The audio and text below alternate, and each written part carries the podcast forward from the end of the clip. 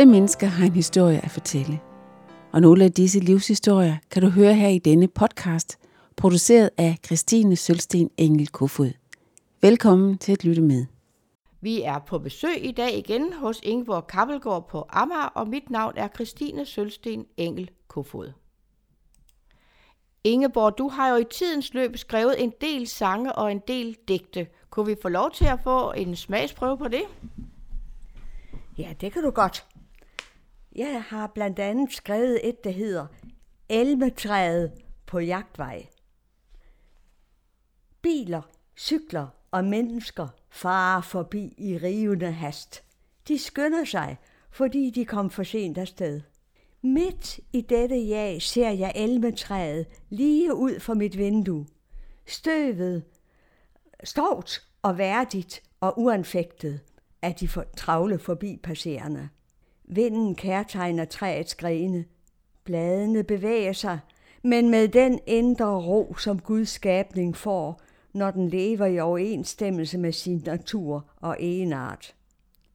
Herre, lad mig som elmetræet have dybe rødder ned til kilden og suge livgivende kraft. Giv mig at hvile midt i travlheden, lytte midt i støjen, være nærværende midt i tempoet, fordi mine rødder er solidt plantet i dig. Ingeborg boede i sådan en rigtig præstegård. Vi boede på jagtvej i en lejlighed på anden sal. Der fandtes, og der findes kun et hus i vores sovn, i Nørrebro sovn, hvor der er mange mennesker. Så hvis man ville være præst på Nørrebro, så skulle man bo i en lejlighed. Og egentlig, så kan jeg godt se ideen i det. Den der med, at man kommer ude fra et stort, flot hus, og så ind til Nørrebro, hvor man sidder i to-treværelses lejligheder, det passede ikke så godt sammen. Jeg synes godt nok i starten, at, at menighedsrådet, det gamle menighedsråd, de, altså, de stillede store krav, hvad det angik. Så jeg forklarede, at vi havde brug for tørre tumbler, fordi vi kunne ikke risikere at hænge vasken ud. Altså, så kunne vi regne med, at det blev stjålet. Og, men det måtte jeg så bare selv gøre. Selvfølgelig skulle jeg det. Men øh, vi fandt ud af det, og vi er aldrig gået så meget op i det med materiale, så det, det gjorde ikke så meget. Og efterhånden, som menighedsrådet fandt ud af, at vi blev der, så fik vi også lov til at opdele lejlighed sådan, så hver pige kunne få et værelse. Men det kunne de ikke ellers. Og jeg har mange gange tænkt, det er godt, vi ikke har drenge. Jeg ved ikke, hvordan jeg ville have klaret det med dem.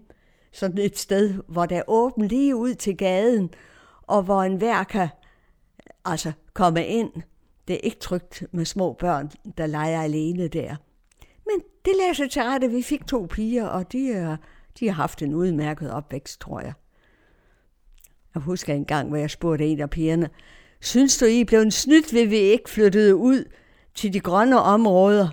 Og så svarede den ene, hvad vil du have, jeg skal svare på det? Sådan er vores situation jo. Og så grinede hun formidlet og sagde, ej, vi har været glade for vores opvækst. Men det er jo bare et tåbeligt spørgsmål. Man skal ikke spørge børn, om de er tilfredse bagefter, for vi vælger jo for dem. Men alt i alt, så er vi da taknemmelige for at se, at de har øh, fundet deres ben i livet, og i det arbejde, de begge to har, der har det vist sig, at de har meget gavn af de erfaringer, de har taget med sig. Ja, men jagtvej, der er drøn på, og der sker noget hele tiden. Og jeg har ikke kunnet være med at tænke på for nogle år siden, hvor der var det her problemer med, med øh, øh, skuddramaer. Der var øh, Arnes øh, kollega med i den gruppe, der begyndte at, at, at lave noget for dem, der var udsat for skuddramaer. Vi kaldte gruppen for Vi tager gaderne tilbage. Og Arne og jeg var også med i det, og det vil sige, når der havde været et skuddrama, der var blevet skudt efter nogen i en gade, så blev der givet besked, at næste dag klokken 5, der mødtes vi, og så delte vi kaffe og te og småkager ud og blomster til folk i gaden. det var en stærk oplevelse at se, hvordan folk de øh, undrende tog imod det og glædede sig over det. Og hvor vi sagde, når de spurgte, hvorfor gør I det? Og så må vi sige, at det er fordi, det skal ikke være det normale med skuddrama. Og nu understreger vi det ved at dele kaffe og te og blomster ud. Nå, men det var jo fint. En gang var der et par muslimske piger, som boede i en gade, hvor der havde været skuddrama. Og da de så det her, så sagde de til mig, nej, det var da utroligt.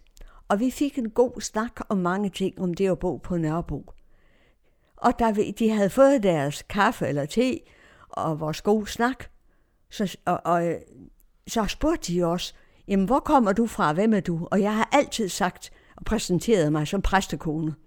For det giver anledning til, hvis folk vil have en god snak, så kan vi få det, og vel ikke, så kan vi lade være.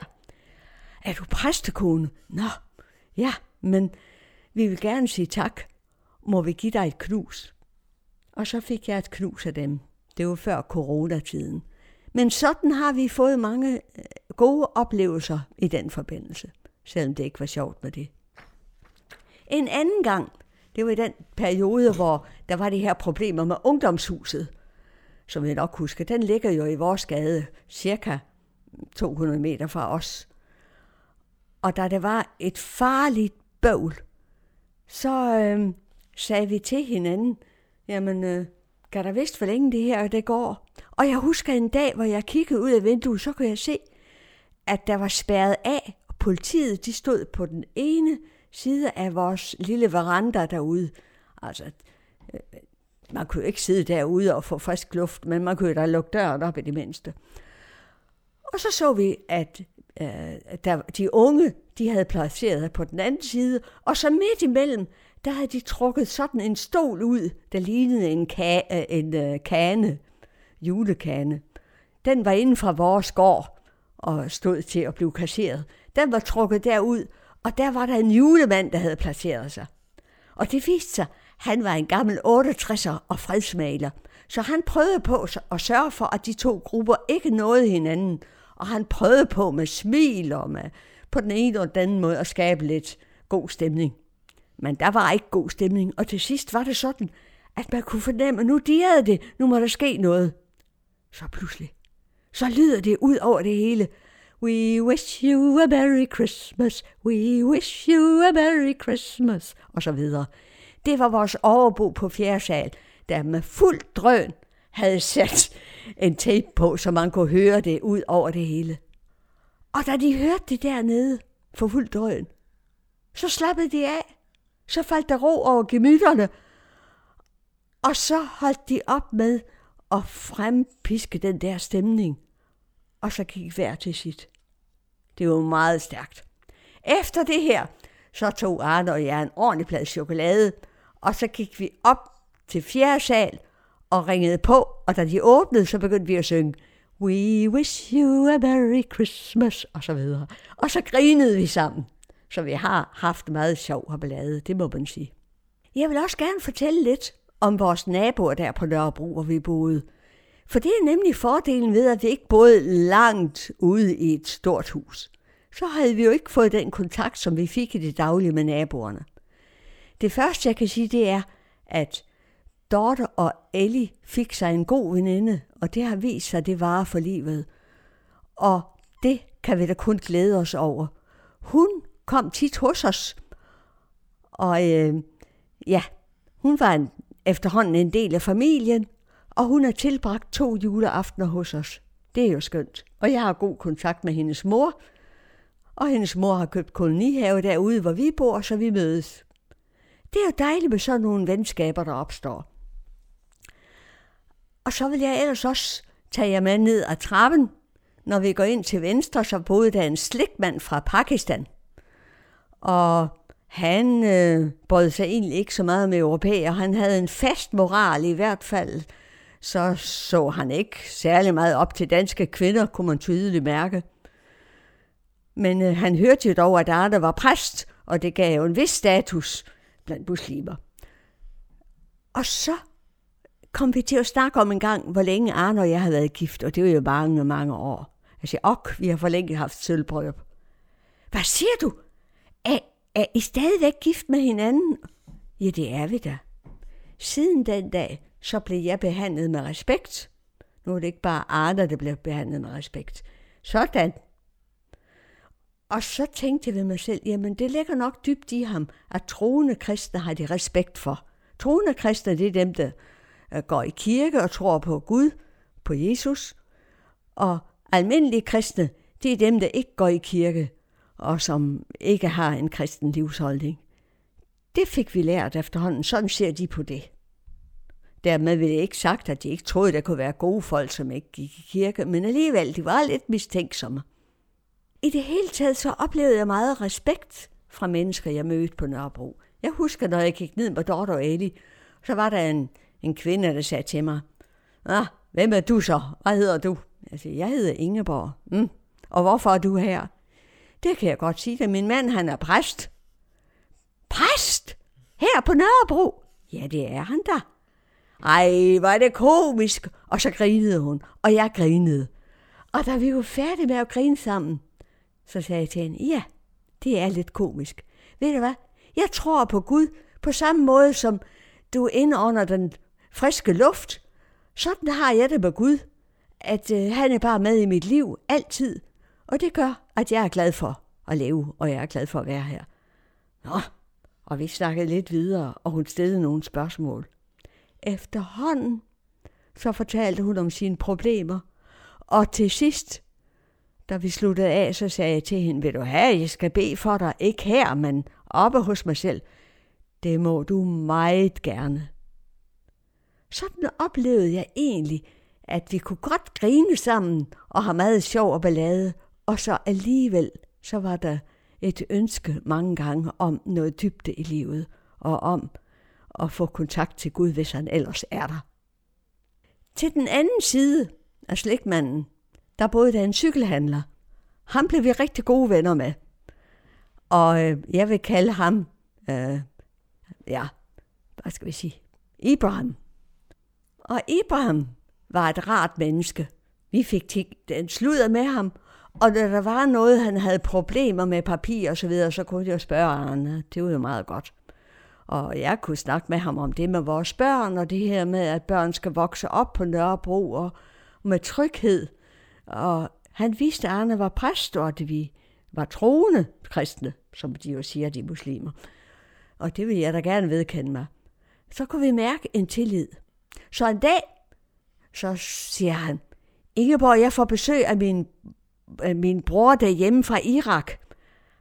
Han kommer fra Nineve, og han vil gerne have en snak med jer, for han, øh, han har et vigtigt embede i Irak. Må vi komme op og få en kop te hos jer? Og jeg sagde, det kan I bare komme. Og det gjorde de, og vi fik en god snak. Og selvfølgelig kunne vi jo ikke hjælpe med dit og med datten om at få bygget det ene og det andet i Irak, men vi kunne da godt lytte til ham og give gode råd om, hvor han skulle henvende sig. Men som sagt, vi var glade for Ibrahim. Og jeg sagde til ham en gang, hvor han skulle til Norge, og der havde været problemer på Nørrebro. Ved du hvad, du skal ikke være nervøs for det. For er der problemer, så går jeg bare ind til Ibrahim. Han skal nok hjælpe mig. Vi havde det der med skuddrama, og vi havde det med ungdomshuset og med forskelligt. Men, men alligevel var vi jo glade for at bo der. Da Arne var rejst, så sker der det, at lige pludselig, så kommer der en mand, og med en kvinde på hver side, og siger altid manden med de to koder. Og han siger en hel masse på et sprog, jeg ikke forstod, og jeg kunne høre, at det var ikke rumænsk, og det var heller ikke, øh, som man snakkede i Sydeuropa. Det lød østfra, uden jeg kunne sige helt, hvad det var. Det var heller ikke ordentligt arabisk. Og jeg siger til ham, jeg forstår ikke, hvad du siger. Jeg skal have fat på Ibrahim, for jeg følte mig utryg. Jeg kunne mærke, han ville ikke noget rigtigt godt. Nej, han ville ind. Og siger, nej. Og så, jeg havde vist nok sat nøglen i døren. I hvert fald, så råber jeg, Ibrahim, hjælp mig, der er en mand her, som vil noget, og jeg ved ikke, hvad han vil. Kom og hjælp. Og, og det var ikke mere end, ti, altså bare et par meter fra vores hoveddør, derfor kunne jeg bare råbe på ham. Og så kom Ibrahim. Og så kigger jeg på min, min taske, og den står piv åben, og så råber jeg, min taske er åben, og pungen er væk. Og så kigger jeg hen på døren, og så kan jeg se, at punken ligger der, og jeg råber, for jeg kan se, at mit ID-kort er væk. Jeg har fundet min taske og min pung, men mit e, ID-kort er væk, Ibrahim. Og så samler jeg pungen op og lukker døren, og så går jeg hen til Ibrahim. Og der står han og svinger med mine nøgler og med mit ID-kort. Og så ser jeg, at ham, manden, han skridter afsted med sine to koner ind på hver side hen ad vejen med den bedste samvittighed, som om han bare lige havde haft et vigtigt ærne og nu skulle videre. Og så råber jeg, men Ibrahim, du har mit kort, og du har mine nøgler. Men hvad skete der? Det er onde mennesker, Ingeborg, dem skal du ikke snakke med. Jeg kiggede på dem, og så gjorde jeg sådan her. Og så udleverede han det. Han vidste godt, at han skulle bare ikke slippe godt for det her. Der lærte jeg lidt om, at vi må støtte hinanden på Nørrebro, og at det er godt at kende sine venner, og det kendte jeg. En anden gang, så sker der det, at øh, Abraham, han siger til mig, Ingeborg, jeg skal hjem til Irak, og jeg er så nervøs. Hvordan vil det dog gå? Men min mor har brug for, at jeg kommer hjem på besøg. Siger, det kan jeg godt forstå. Og jeg ser på ham og ser, at han er nervøs. Siger, ved du hvad, Ibrahim, skal jeg bede for dig? Ja tak. Altså ikke her, men oppe. Ja, ja. Og det gjorde jeg selvfølgelig. Så går der et par dage, så kommer jeg ned igen. Og der står hans fætter og arbejder. Så siger han, ja, Ingeborg, jeg skal altså også afsted til Irak om nogle dage. Det skal jeg. Og så kigger han forventningsfuldt på mig. Og så siger jeg til ham, vil du også have, at jeg skal bede for dig? Ja tak. Jamen, det gør jeg så deroppe i vores lejlighed. Da de kom tilbage fra Irak, de to, så havde de hilsner med fra familien. De havde fortalt, at de havde fået gode relationer til øh, troende kristne i Danmark. Og det er sådan lidt om den måde, vi arbejdede på. Og så kan man sige, jamen, øh, de er jo stadigvæk muslimer. Ja, men engang så spurgte fætteren, Ingeborg, er der mulighed for at fejre jul hos jer?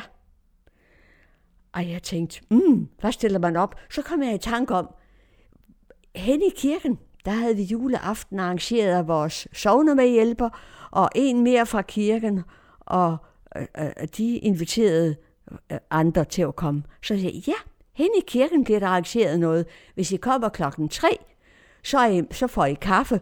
Kommer I klokken 4, så er I med til gudstjeneste, og kommer I til klokken 6, så får I mad og er med til julearrangementet.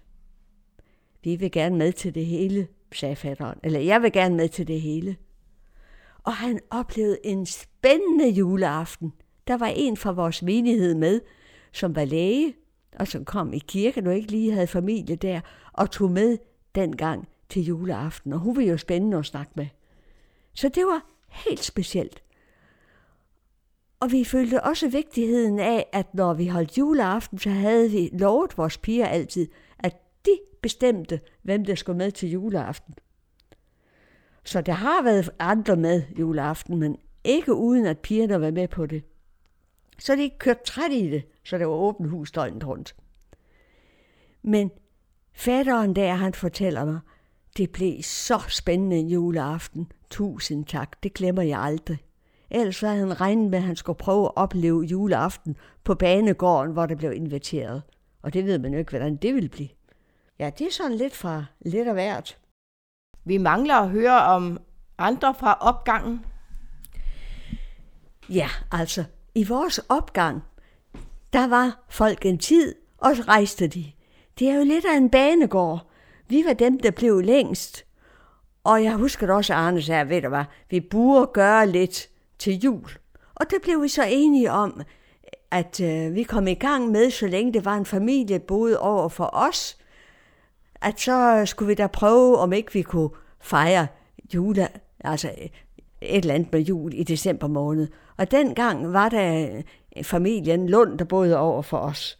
Og vi var enige om, at de ville gerne åbne deres hjem, sådan så vi kunne komme der til juleaften, eller ikke til juleaften, men en dag i december, og synge julesange, og så øh, ja, spise sammen. Det var meget festligt. Det gjorde vi flere år i træk, og der var flere, der udtrykte, at det syntes de, der var hyggeligt og spændende. Men øh, det kunne ikke blive ved. De rejste, og der kom andre til, der ikke var så interesseret i det. Og efterhånden, så sagde vi til hinanden, jamen, hvem bor her egentlig? Vi kan ikke helt finde ud af det. Og en dag, der sagde Arne, velkommen til nogen, der gik og slæbte på noget, nogle ting. Så sagde de, velkommen, jamen vi er på vej ud. Og der fandt vi ud af, det var da ikke så rart egentlig, at man ikke engang kan holde styr på, hvem der flytter ind og hvem der flytter ud. Men sådan blev det efterhånden. Og det er jo egentlig lidt tankevækkende og lidt trist, at det kan blive sådan. Et år var det også sådan, at der var indbrud nedenunder os, og vi anede det ikke. Så på den måde var det egentlig ikke rart, at, at, at man ikke kunne følge så meget med i hinandens liv. Men der var et par, der boede allerøverst oppe. De, dem havde vi god kontakt med. Og det var en øh, kvinde fra Grønland, en kunstner faktisk. Og vi har inviteret hende en gang over i kirken til at fortælle om sit liv op i Tule. En spændende kvinde, og en, der var kirkelig og gerne ville med til gudstjenester en gang imellem. Så hende havde jeg meget godt med. Når hun havde problemer, noget hun var ked af, så kunne hun finde på at banke på. Og så sige, åh Ingeborg, jeg hørte lige, du spillede en julesalme, så fik jeg lyst til lige at kigge ind. Og så fortalte hun mig en hel masse, som jeg selvfølgelig ikke fortæller videre. Men på den måde havde vi altid nogen, vi havde god kontakt med, og hvor vi var til gensidig øh, glæde for hinanden. Og ellers så måtte vi jo finde os i, at det var lidt af en banegård. Folk kom, og folk gik, og vi kunne ikke altid finde ud af, hvem der kom og gik. Sådan var det. Men alligevel var det underligt den dag, da vi skulle flytte derfra. Jeg vil, og, og Christine, du har spurgt lidt om, jamen, hvordan, hvor fik du inspiration fra? For der var jo ingen have. Det var der ikke der, hvor vi boede. Nej, men det var assistenskirkegården. Øj, hvor har jeg mange op, gode oplevelser fra det sted. Der var så smukt. Og jeg gik rundt, og jeg hilste på gravstedet, hvor Søren Kirkegård ligger begravet, og hvor H.C. Andersen ligger begravet, og Kirkegårds forlovede, som han jo ikke giftede sig med. Men øh, ja, der var så mange spændende steder. Og så var der så smukt. Og det var mig altid en påmindelse om både liv og død og gå der rundt. Og opleve foråret, der kommer, foråret, der går, og sommeren, der er der, og efteråret, der kommer og går, og så vinteren. Jo, det gav mig mange, mange gode oplevelser. Og efterhånden på en måde, så jeg kunne vise folk rundt og fortælle lidt om de forskellige steder. Og jeg fik da faktisk et chok for nogle uger siden, var jeg rundt på kirkegården, og så kunne jeg bare ikke finde alle de steder, jeg har kunnet, uden at kunne gå i søvne. Så man skal holde ved lige det, man har lært. Så jeg må ud igen og få det repeteret. Det internationale arbejde i Kenguskirken, det bredte sig, og hvordan skete det egentlig? Jamen, jeg gik til, øh, først til LM, og så senere til Indre Mission, og spurgte, kan I ikke få noget arbejde i gang? Der er brug for, at vores missionsbevægelser øh, tager fat. Og Indre de var interesserede. De sagde, jo Ingeborg, hvordan? Og der sagde jo, hvis I kunne sende mig til Norge, så kan jeg fortælle lidt om, hvad de gør deroppe. Være med på en konference. Så sagde de, jamen fint nok, vi sender dig med Intermission Ville Sørensen derop, og så kan du fortælle, når du kommer hjem, hvordan det er gået. Og jeg kom derop og fik inspiration og tænkte, åh, det vil blive alle tider, så hvor er det vigtigt, missionsforeningerne kommer i gang. Og jeg fortalte derfra, og øh, så sagde de, jamen skal vi så gå i gang? siger I skal først finde den rette mand, ellers så kvæler I ham. Det kan ikke nytte, bare sige, nu starter vi det. Det er vigtigt, at øh, bestyrelsen i Indre Mission bakker op om det her og kommer til at brænde for det. Og når så I brænder for sagen, så kan I ansætte en.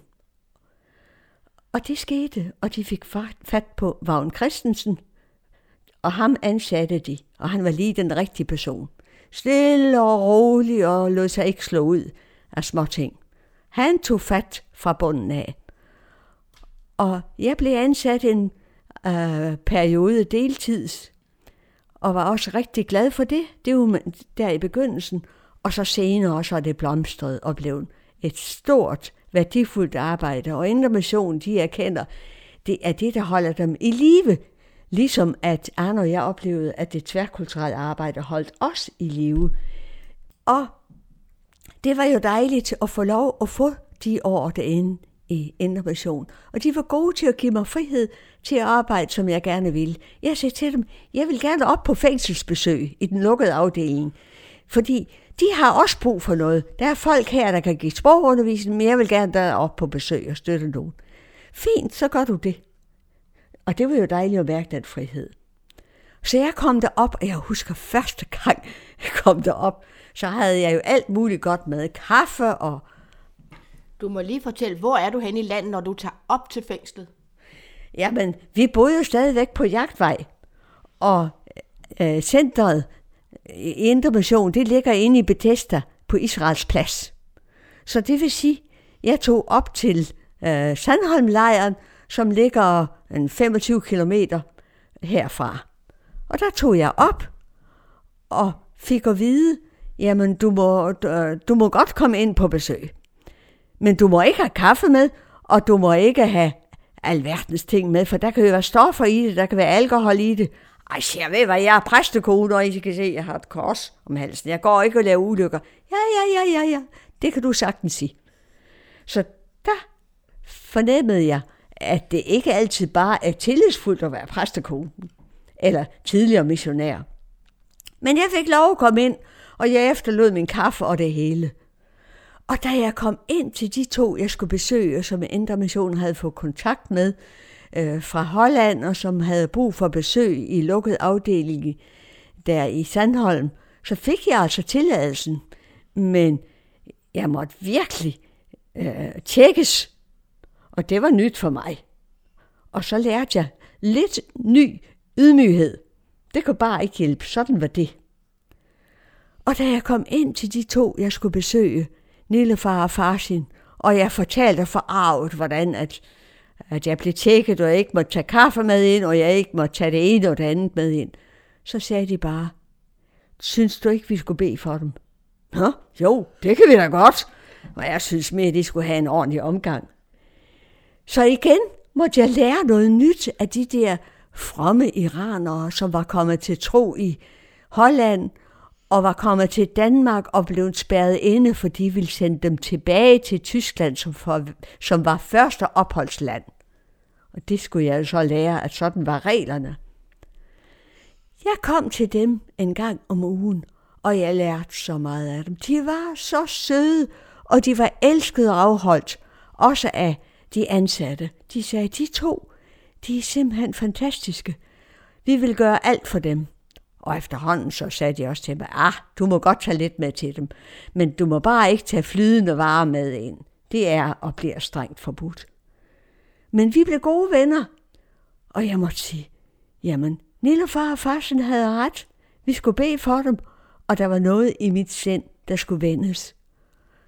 Jeg har lært hele mit liv, så må jeg bede om, at Gud vender det i mig, der er blevet alt for selvsikkert og som ved, hvordan tingene skal være.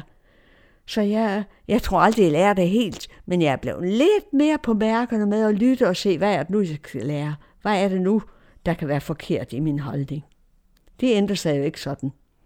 Det gik sådan efterhånden, at de sagde, ved du hvad Ingeborg, en dag kan vi regne med, at de pludselig sender os ud.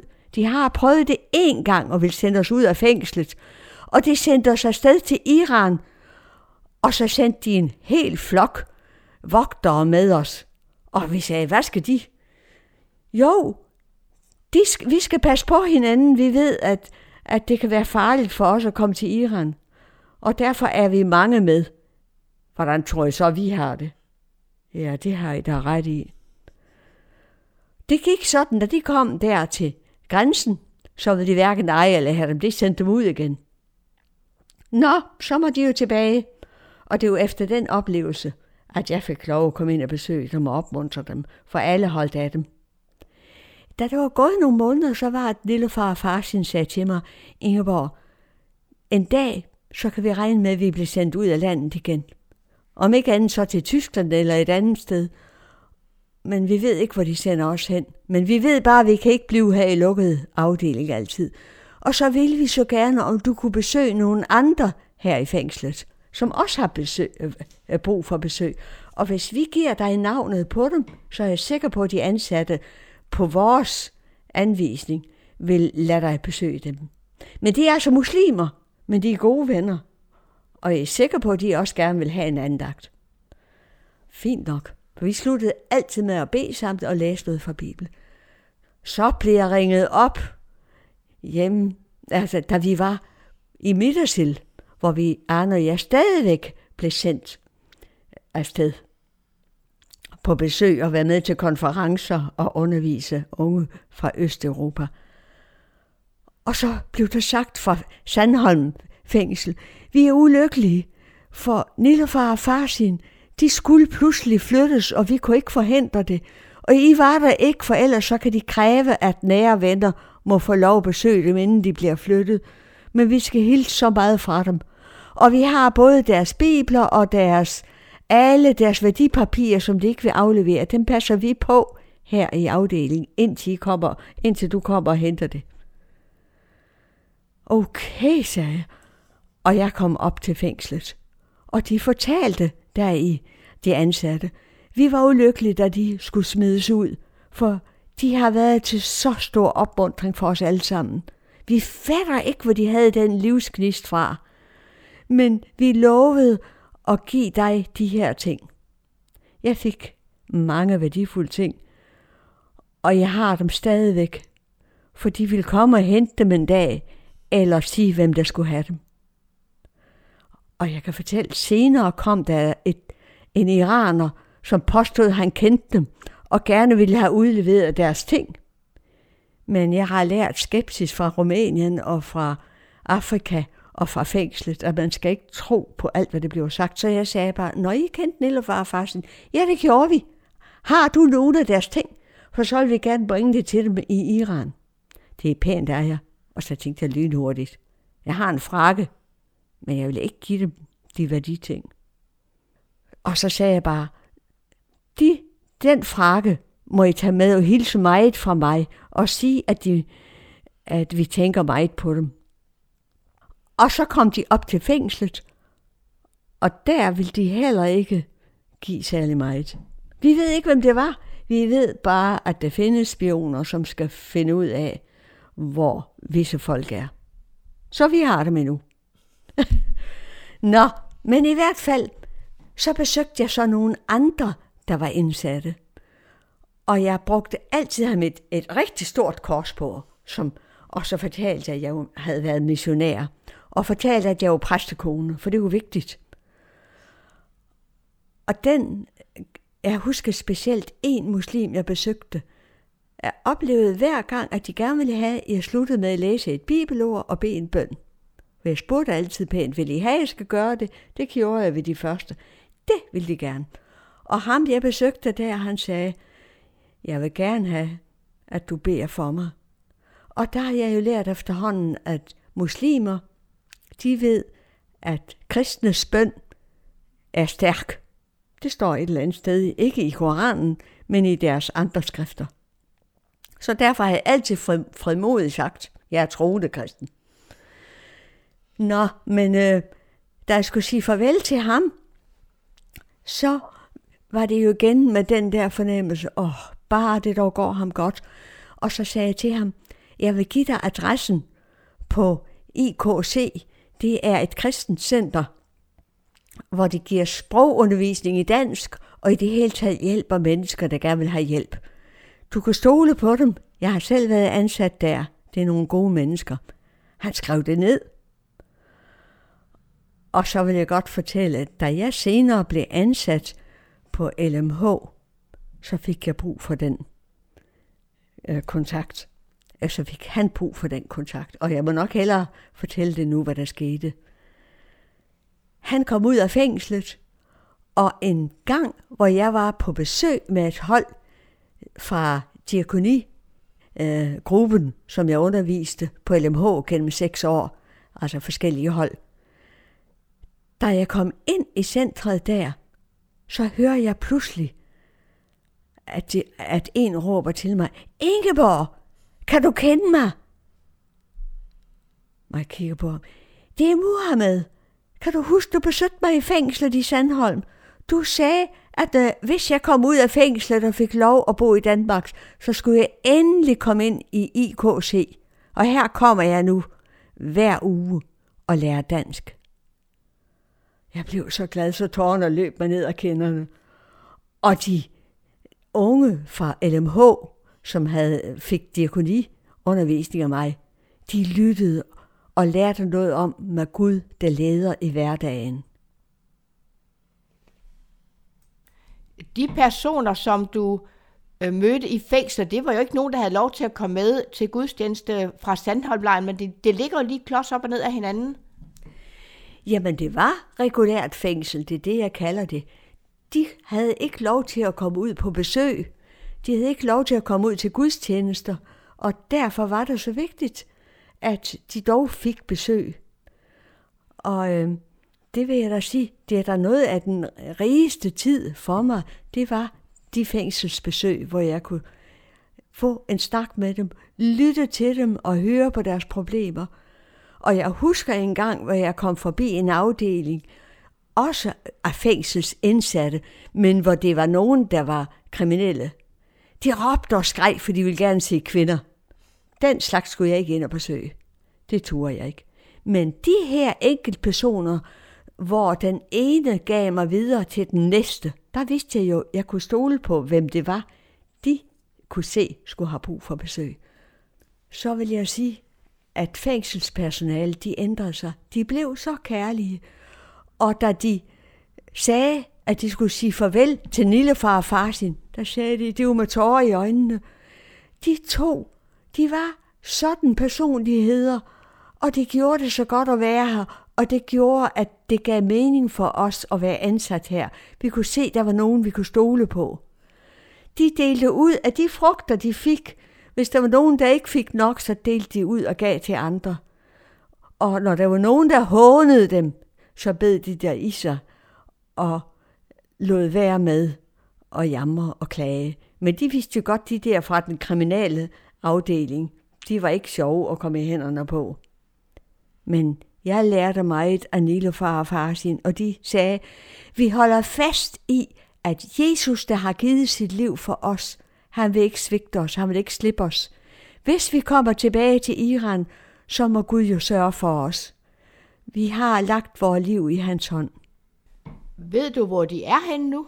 Nej, jeg ved bare, at de kom, blev sendt tilbage til Iran og blev straks fængslet. Men en, som har besøgt dem i Iran, en iraner, fortæller, at familien betalte for at få dem ud af fængslet, og så er jeg sikker på, at de har sendt dem til et andet land. Men de kan jo ikke komme til Danmark. Og jeg tog det som et lille tegn på, at Gud sørger for dem. Men deres værdipapirer og deres bibel er hos os. Ingeborg, hvem er det, der sidder i de der lukkede fængsler op i nærheden af Sandholmlejren? Der er simpelthen nogen, som ikke er kriminelle, men som Danmark vil have sendt ud af landet, og der er kommet mange flere til, for de sidste 10 år har været forfærdelige. Efter den tid, jeg var ansat i Indre Mission, eller vi arbejdede i Kingo, der er forholdene blevet værre. Men dengang, der var der en hel del, som skulle sendes tilbage, og som ventede på at få deres sag genoptaget, og så håbede de på, at de kunne få lov at blive i landet. Det fik Nilofar og, og Farsin ikke lov til. Men ham, Muhammed, fik lov til det af en eller anden grund, uden jeg ved hvorfor. Sådan var der nogen, der fik lov til det dengang, og så var der alle de kriminelle, som man vil have sendt ud af landet. der vil de simpelthen hverken eje eller have. Og det kan man måske godt forstå. De lavede ulykker, og det gjorde, at det var svært for de øh, folk, som var hæderlige og til at stole på. Så der var ligesom to grupper. Hvis du spørger mig om, hvad der har været rigest i den tid, hvor jeg havde med flygtninge at gøre, så sammen, sammen med det, at jeg var ansat på LMH, så er noget af det med besøg i fængslet, det er noget af det mest fantastiske. Fordi jeg oplevede, at der var mennesker, der simpelthen sugede til sig og lyttede og fik nyt liv. Og jeg oplevede, at jeg selv blev fornyet igennem det, ved at jeg mødte sådan nogen som Nilofar og Farsin.